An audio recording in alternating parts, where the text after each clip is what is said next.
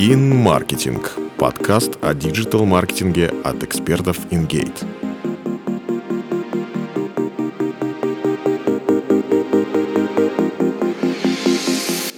Привет! Ты слушаешь подкаст InGate InMarketing. Меня зовут Полина Кузнецова. Я редактор блога InGate. В студии со мной Антон Мойс, ведущий SEO-специалист нашей компании. Всем привет! Тема сегодняшнего выпуска – «Путь пользователя». Чтобы привлечь внимание к продукту и стимулировать продажи, важно знать, какой путь человек проходит при взаимодействии с брендом, когда у него формируется потребность, как он ищет информацию, сравнивает предложения и в конечном итоге принимает решение о покупке. Этот путь может быть тернист, а может быть, напротив, легок и приятен, если на этом пути ты пользуешься советами экспертов. Один из таких экспертов сейчас сидит напротив меня. Антон, давай начнем с простого определения. Что же такое путь пользователя? Путь пользователя — это тот путь, который человек проходит с момента возникновения у него интереса к бренду, товарам, услугам до совершения первой покупки и превращения его в постоянного клиента. Фактически это то же самое, что и воронка продаж, только не с позиции бизнеса, а со стороны потребителя. Путь пользователя помогает понять, как привести аудиторию к покупке и эффективно с ней взаимодействовать после. А какие этапы пользователя можно выделить и что делать бренду на каждом из них? Как ему взаимодействовать с аудиторией? Чтобы не забегать вперед, э, расскажу по порядку про каждый этап. Итак, первое — это знание. На этом этапе у пользователя только появляется потребность или проблема, которая послужит импульсом для взаимодействия с продуктом. Социальные сети уникальны тем, что умеют не только удовлетворять, но и создавать эту потребность. Взять, например, тематику э, бытовой техники. Даже в рамках одного и того же бренда для разных товаров пути пользователя будут различаться. Вот как ты думаешь, в каких ситуациях может понадобиться новая бытовая техника? А, ну, думаю, если человек покупает жилье, да, ему нужно обустроить дом, или, может быть, он запланировал ремонт и хочет обновить бытовую технику у себя в квартире. Точно. Вариантов может быть сколько угодно. Например, у человека может просто сломаться старая бытовая техника, или он просто захочет купить новый 3D-телевизор.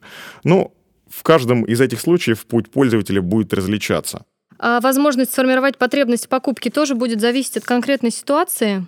Да, например, э, при поломке бытовой техники человек сразу переходит э, на второй этап вовлечения и начинает искать информацию о товарах. Я еще чуть позже расскажу про этот этап более подробно. Э, в случае с приобретением жилья ситуация кардинально другая. Здесь можно сработать на опережение. Ты можешь настроить таргетинг на аудиторию сообществ застройщиков для тех, кто интересуется недвижимостью, и показывать им объявление с посылом «Подумай о покупке новой бытовой техники уже сейчас». Антон, а как создание потребности работает с точки зрения пользователя?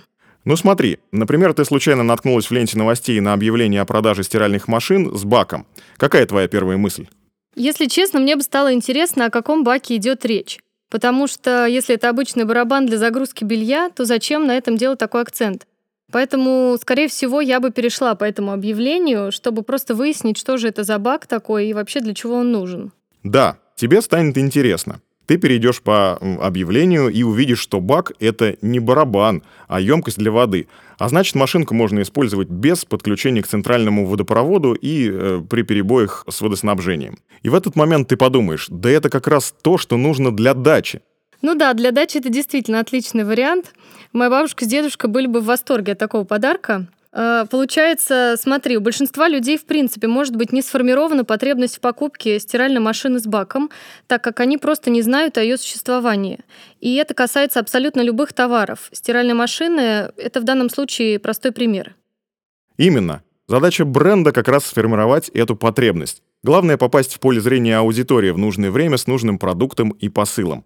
Как это сделать? Во-первых, нужно рассказать о стиральных машинах с баком, их преимуществах и особенностях. Как минимум написать продуктовый пост. Во-вторых, это запустить рекламу до конца дачного сезона, настроить таргетинг на пользователей с э, соответствующими интересами и, например, на тех, кто состоит в сообществах дачников. Показывать им объявление о продаже стиральных машин с баком. Итак, мы плавно переходим к следующему этапу — это вовлечение или поиск информации. На этом этапе пользователь начинает искать информацию о товаре. Взять ту же самую стиральную машину. Ты уже знаешь, что есть такие машины с баком, теперь тебе надо понять, э, действительно ли она тебе нужна, какие нюансы э, и условия использования и технические возможности стоит учитывать. И ты начинаешь искать информацию, какого объема бывают баки, как они наполняются, есть ли режим сушки, что пользователи пишут э, обычно об этих машинах в интернете и так далее. И в этом случае бренд должен предоставить пользователю интересующую его информацию и обработать потенциальные возражения. На основании этого человек как раз примет решение, оформлять заказ или нет. Получается, на этом этапе пользователь лишь определяет для себя, что ему нужен конкретный товар. Та же стиральная машина, да, о которой мы говорим. Он знает о ее преимуществах, понимает, что для дачи это отличный вариант. Но какую именно модель взять, какой бренд выбрать, он пока для себя не решил. Да, анализ предложений — это как раз следующий этап. Он же называется этапом предпочтения. Чтобы определиться с брендом, моделью товара, он начинает искать информацию об основных болях аудитории, читать отзывы о марках, смотреть обзоры и сравнивать разные варианты. А как на этом этапе бренду взаимодействовать с аудиторией? Если бренд продает несколько моделей в одной и той же категории, он может сравнить их между собой. Например, описать, в каких ситуациях подойдет та или иная стиральная машинка. Еще один вариант — обработать боли аудитории с помощью контента, так как часто все возражения связаны не с качеством продукта, а с качеством эксплуатации. Ну, допустим, ты увидел в интернете на каком-то сайте негативный комментарий про эти стиральные машины с баком. Человек жалуется, что машина плохо отстирывает. В результате у тебя складывается негативное отношение к продукции. А на самом деле ситуация может быть кардинально другой. Ну, например, э, человек, который оставил этот комментарий, просто не знал правил эксплуатации машины и клал в барабан слишком много белья. Или использовал недостаточно моющего средства. Если на первоначальном этапе э, рассказать, как правильно использовать стиральную машину, большинства возражений можно просто избежать. Тогда пользователи, которые только думают о покупке, будут понимать, что проблемы не всегда кроются в самом товаре. Соответственно, если на этом этапе человека ничего не отпугнуло и он не передумал покупать товар, то он переходит к следующему этапу, это этап покупки. А что помимо самого факта оформления заказа человек делает на этом этапе? На этапе покупки человек выбирает наиболее подходящий ему вариант и решает, в каком магазине купить. Он ищет наиболее выгодные для себя условия покупки и доставки, мониторит цены, акции, изучает детали по доставке и многое другое. Чтобы замотивировать пользователя на данном этапе, нужно во-первых, освещать выгодные акции и предложения, даже если ты продаешь не напрямую, а через дилеров. Наполнять э, раздел «Магазин» в группе в соцсетях. Размещать информацию о доставке, стоимости продукции в магазинах, в которых можно купить товар. И оперативно давать обратную связь как в комментариях, так и в личных сообщениях. Кстати, на эту тему есть хороший пример, связанный со стратегической ошибкой компании. У нас был клиент, э, бренд бытовой техники, и э, самыми частыми вопросами на их странице в Facebook были, где купить и сколько стоит. Если бы они грамотно их обрабатывали, то есть если бы менеджер общался с клиентами и помогал им э, определиться с ценами и местом покупки, это принесло бы производителю и дилерам прямые конверсии из соцсетей.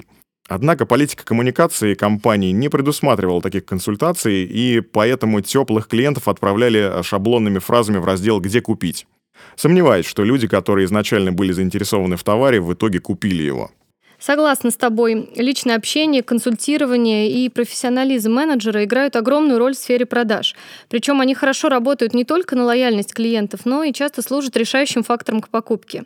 А что происходит после того, как заказ оформлен? Ну смотри, дальше наступает этап лояльности, когда пользователь э, использует продукт. В этот момент ошибка большинства брендов в том, что они прекращают все коммуникации с потребителем. На самом деле э, путь пользователя еще не закончен, и ни в коем случае нельзя терять контакт с ним. А, предложи ему подписаться на вашу группу в соцсетях, э, регулярно размещай там полезный контент, яркие креативы, проводи конкурсы, стимулируй общение между участниками. Это повысит э, всячески лояльность аудитории к бренду. К тому же, чем больше ты рассказываешь о компании, продуктах, их особенностях и правилах использования, тем меньше негатива придется обрабатывать в дальнейшем. При случае всегда можно предложить пользователю купить какой-то другой товар, например, мелкую бытовую технику из той же коллекции, если крупную он приобрел уже совсем недавно. Скажи, а в какой момент пользователь может стать адвокатом бренда? Даже если специфика товара такова, что пользователь совершает покупку один раз, работа с ним все равно может принести пользу. Например, человек остался доволен покупкой, но случайно увидел э, чей-то негативный комментарий на странице бренда. А, с большой вероятностью он поделится своим положительным опытом, а возможно сделает даже репост какой-то э, записи из сообщества. Благодаря этому его знакомые и другие люди узнают о бренде, его продуктах и преимуществах. В этот момент пользователь и становится адвокатом бренда. Также не стоит забывать о сарафанном радио, да, если человек остается доволен покупкой, он обязательно расскажет об этом своим друзьям. Насколько я знаю, пользователи неохотно делятся положительными отзывами. Обычно все начинают писать только когда есть негатив, когда ты недоволен или самой покупкой, или сервисом, или чем-то еще. Как в данном случае можно мотивировать людей оставлять именно положительные комментарии? Если говорить о мотивации, то всегда можно предложить пользователю какой-то промокод, э, скидку на участие в закрытой акции или другие полезные бонусы и плюшки. На данном этапе большую роль играет продающий контент и таргетированная реклама. При грамотном подходе ты сможешь допродать другой товар или тот же, если специфика продукта позволяет. Ну и, конечно, все примеры достаточно условные, но они дают понимание, насколько важны этапы взаимодействия с пользователями. В самом начале ты говорил, что путь пользователя для каждой категории бизнеса и в зависимости от конкретной ситуации может различаться.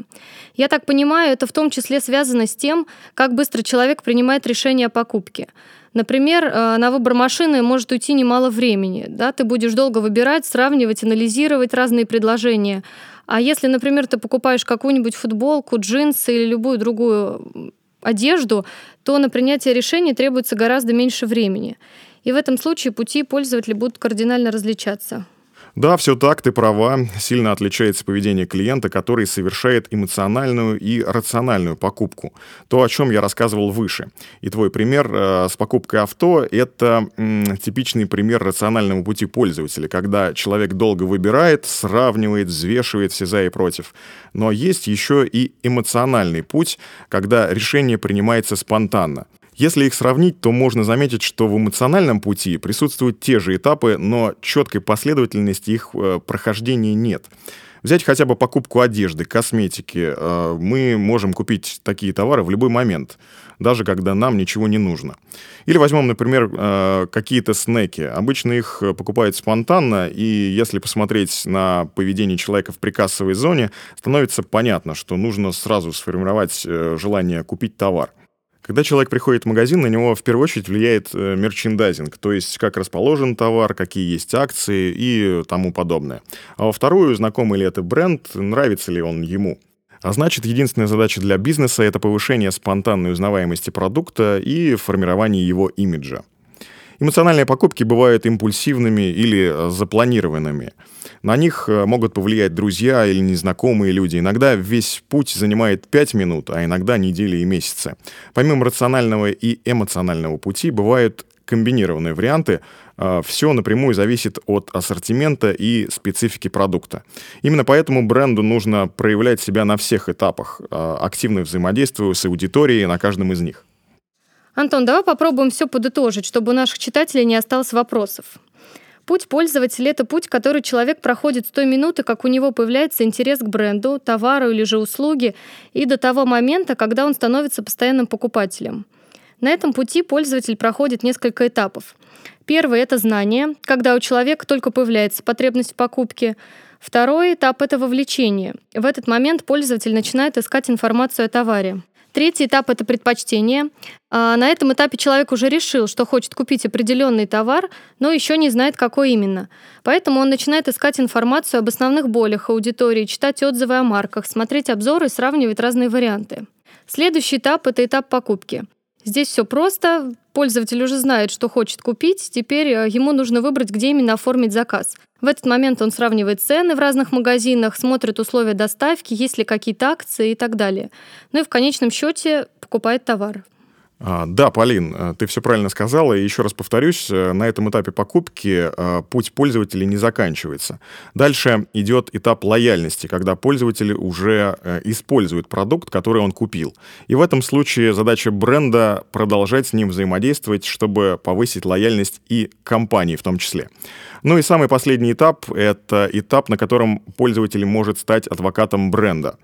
Тогда он будет делиться положительным опытом взаимодействия с товаром, услугой компании. На этом наша беседа подходит к концу. Если ты хочешь, чтобы твой клиент прошел каждый из этих этапов, то нужно взаимодействовать с ним на каждом из них, подогревая интерес и стимулируя продажи. Еще больше полезных материалов ты можешь найти в блоге InGate. Скачивай наши книги, смотри вебинары и читай полезные статьи про интернет-маркетинг. Находи клиентов быстрее. Спасибо, что слушали нас. Всем пока-пока. Всем пока.